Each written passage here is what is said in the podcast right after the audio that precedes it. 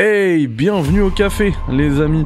Prenez place pour cette vidéo euh, très spéciale, vraiment un peu particulière, puisque euh, pour la première fois je vais vous proposer un autre type de critique. Vous êtes habitués hein, aux critiques, c'est un petit peu mon pseudo. Et pour la première fois je vais vous proposer un autre type, un nouveau type de critique sur la chaîne, puisqu'il s'agit, eh bien, d'une critique littéraire. Voilà. Ça me fait hyper plaisir de pouvoir vous parler de ça. Vous savez que j'adore le lore, l'histoire, de Cyberpunk 2077. Alors prenez place pour la critique littéraire du bouquin No Coincidence sur l'univers de Cyberpunk 2077 écrit par Rafat Kozik. Prenez place. Alors que l'extension euh, Phantom Liberty est sorti euh, il y a quelques jours, j'imagine que euh, vous êtes retourné dans Night City et peut-être que si vous avez déjà terminé cette extension et du coup la dernière mission du jeu pour avoir la nouvelle fin, etc., eh bien vous pensiez probablement avoir fait le tour de Night City eh bien, je suis à la fois très heureux mais aussi désolé de vous avertir que ce n'est pas le cas, puisque cet été, est sorti un petit peu sous les radars.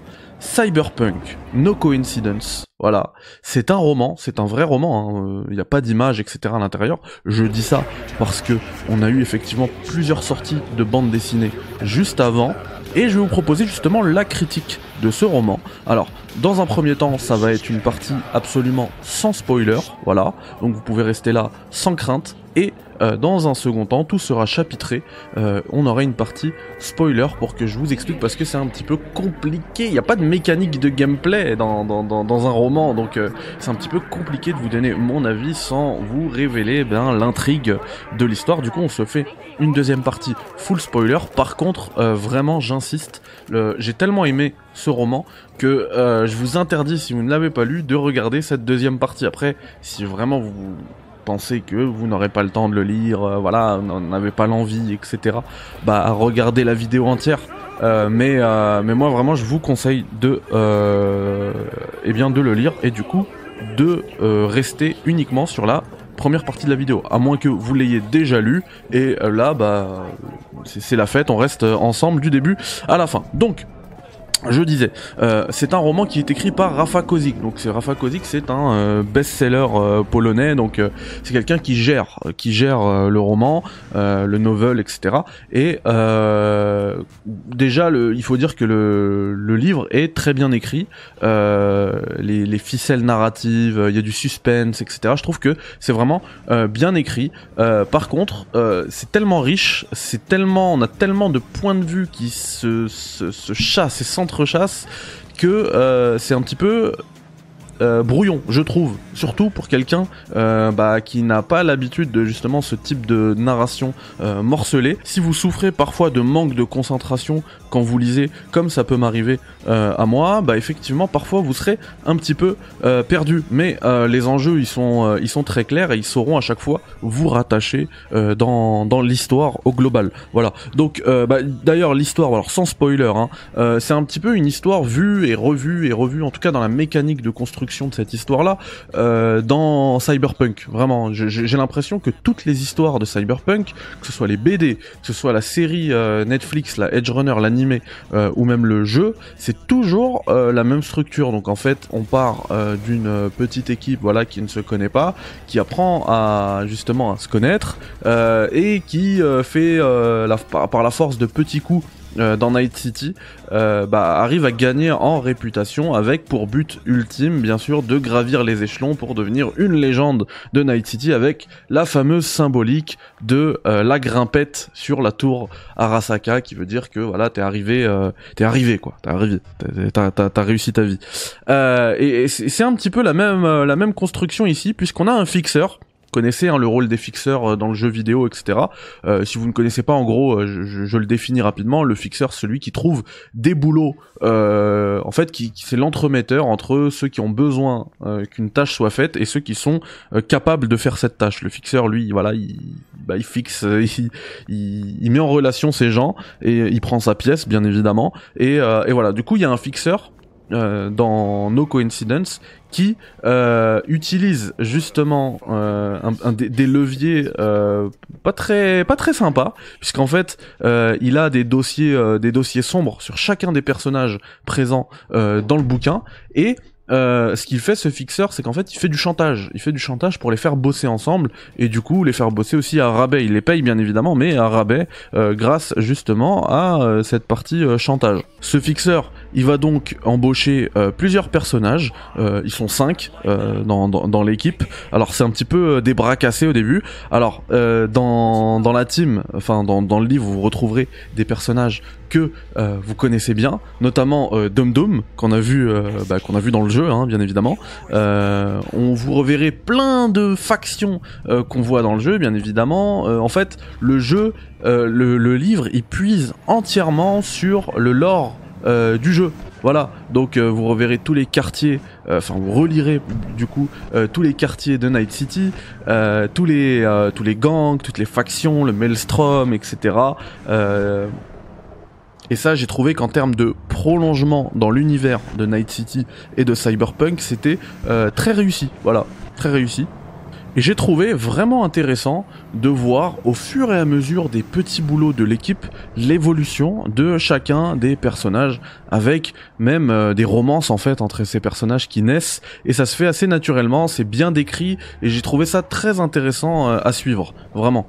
De base, Cyberpunk 2077 No Coincidence, on aurait pu dire que euh, en utilisant en fait les, euh, le lore euh, de, de, Cyberpunk, il parvenait du coup à rester pertinent mais que son histoire était finalement isolée du reste des enjeux de euh, Cyberpunk 2077. Et par rapport à ça, c'est super intéressant de noter que depuis l'extension euh, Phantom Liberty, alors encore une fois, il n'y aura pas de spoil ni sur l'extension euh, ni sur le livre, on est encore là dans la partie no spoil. Et eh bien, depuis cette extension, l'histoire de No Coincidence prend une toute nouvelle ampleur et se relie parfaitement à l'extension du coup Phantom Liberty au jeu Cyberpunk 2077 et j'ai même envie d'aller plus loin. Pour moi, c'est même déjà un indice sur la suite de Cyberpunk officialisé par CD Projekt Red, baptisé Projet Orion pour l'instant et j'ai vraiment l'impression que ce bouquin nous donne clairement la direction vers laquelle on va aller pour la suite de Cyberpunk. Alors, avant de vous faire part de mes théories et de passer à la partie full spoil, encore une fois, je voulais vraiment chaudement vous conseiller la lecture de ce roman. De noter que si vous n'êtes pas euh, allergique à l'anglais, euh, il y a un livre sur Audible euh, qui est bah, du coup un livre audio hein, du roman qui est lu par euh, Milley qui est nul autre que la vie féminine de Cyberpunk. Donc l'immersion elle est totale en fait. Là, vous êtes encore dans l'univers de Cyberpunk avec la voix de euh, vie euh, femme de Cyberpunk euh, et, j'ai trouvé ça très cool. en fait, moi j'ai alterné lecture, vraie lecture quoi du bouquin et euh, lecture de l'audio. Voilà, je me faisais euh, deux chapitres sur le, bouquin, un chapitre sur l'audio et euh, comme ça, en fait, ça s'est lu. les 500 pages que comporte No Coincidence se sont lues assez rapidement. Voilà.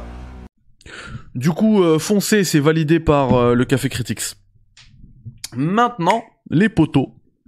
On va passer à la partie full spoiler et je vais vous dire pourquoi, selon moi, on fonce droit vers le thème qui est traité dans euh, Cyberpunk No Coincidence euh, pour la suite de Cyberpunk. There they are.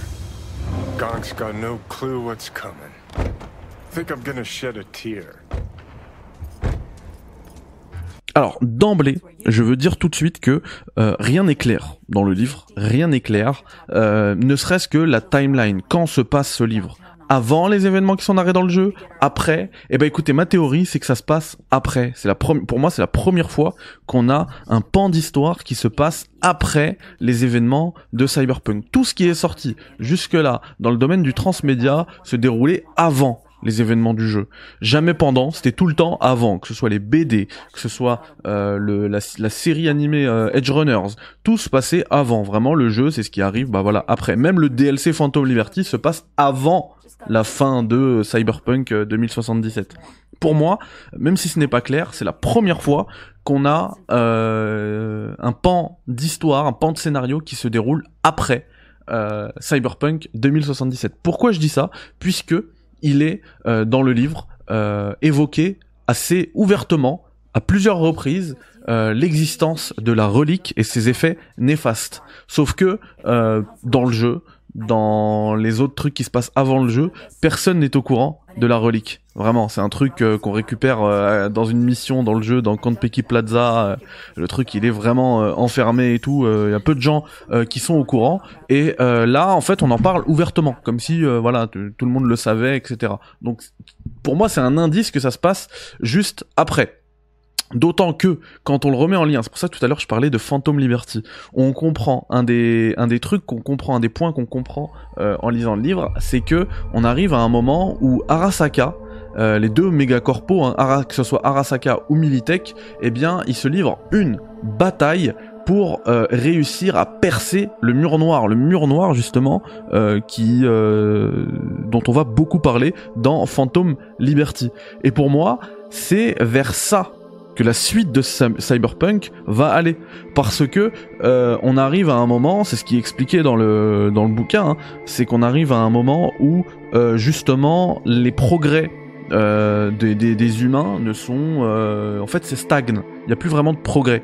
Et du coup, le next step, ça va être de maîtriser l'intelligence artificielle. Et ça, c'est un thème qui, moi, bah, du coup, ça, ça, me touche vraiment, mais au max, parce que ça me fait penser à Mass Effect, tout de suite. Que ce soit la trilogie ou même Mass Effect Andromeda.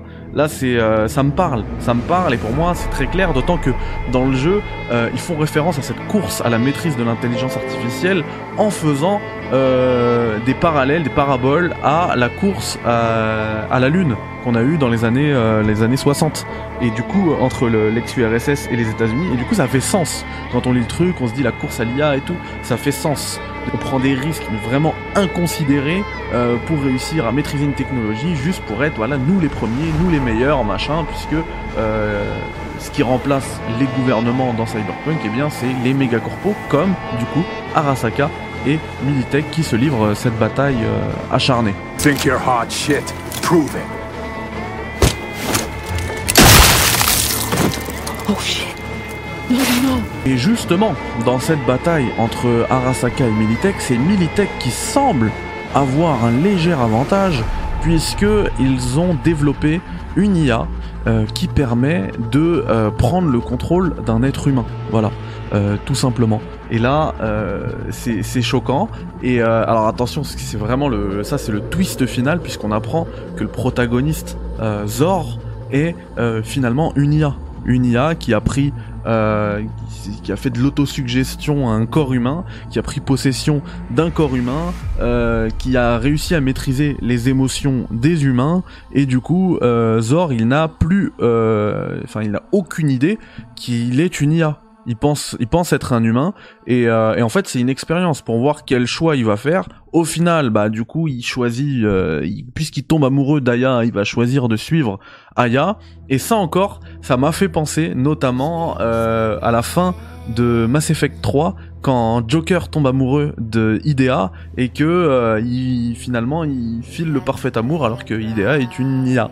Voilà, au début c'est une intelligence virtuelle, une IV, puisque l'IA est interdite euh, dans Mass Effect, dans l'univers de Mass Effect, et finalement, euh, euh, au fur et à mesure de nos missions et tout, on lui, on lui, lui installe une intelligence artificielle, et du coup, elle, elle arrive à créer des liens et même une relation amoureuse avec Joker, donc le pilote du Normandie, et c'est un petit peu cette même histoire qui est revisitée dans No Coincidence, puisque euh, Zor et Aya, euh, alors avec la petite particularité que aucun des deux ne sait que Zor est une IA en fait. Il pense qu'il est humain et, euh, je trouve que ça fait froid dans le dos sur sur le futur qui nous attend si on continue de, ce délire avec ChatGPT et les intelligences artificielles. Voilà.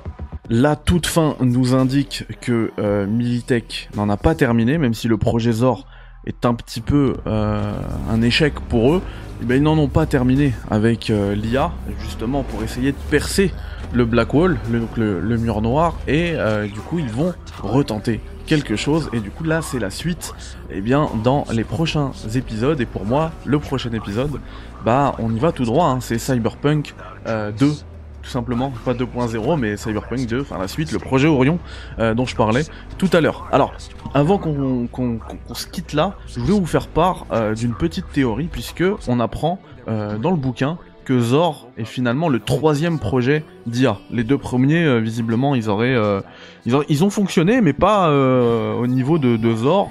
Et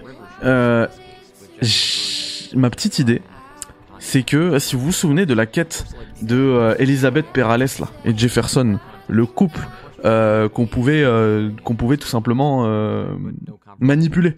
On pouvait manipuler leurs émotions, leurs sentiments, etc. Dans Cyberpunk, c'était une superbe quête annexe euh, je me disais, est-ce que ces deux personnes n'étaient pas finalement des IA et c'était eux, et si c'était pas eux les deux premiers, euh, les deux premières expérimentations à ce sujet-là, et que la troisième était finalement Zor? On sait que Zor, c'est sûr, c'est la troisième expérimentation. Mais est-ce que les deux premières, c'était pas les, ces deux euh, de cette quête-là? D'autant que on a le designer de cette quête, le créateur de cette quête, qui s'appelle Patrick Mills, qui avait mis un tweet à l'époque qui a dit oui, euh, le l'histoire là des Perales, c'est moi qui l'ai faite. Vous avez vu toute la partie de la storyline, mais euh, vous n'avez pas vu, enfin l'histoire n'est pas terminée. La, la comment dire l'implication de vie, donc l'application du joueur dedans, elle est terminée, il le dit, mais l'histoire de ces deux personnages n'est pas terminée. Et si l'histoire justement de ces deux personnages ne s'est pas terminée, n'a pas trouvé sa euh, conclusion dans ce bouquin, bah écoutez, euh, je vous laisserai me dire dans les commentaires ce que vous pensez. Moi, je vais y aller et je vais me replonger une énième fois dans l'univers, dans le lore de Night City avec encore une nouvelle partie parce que je suis complètement piqué. Allez, bye bye, ciao Salam alaikum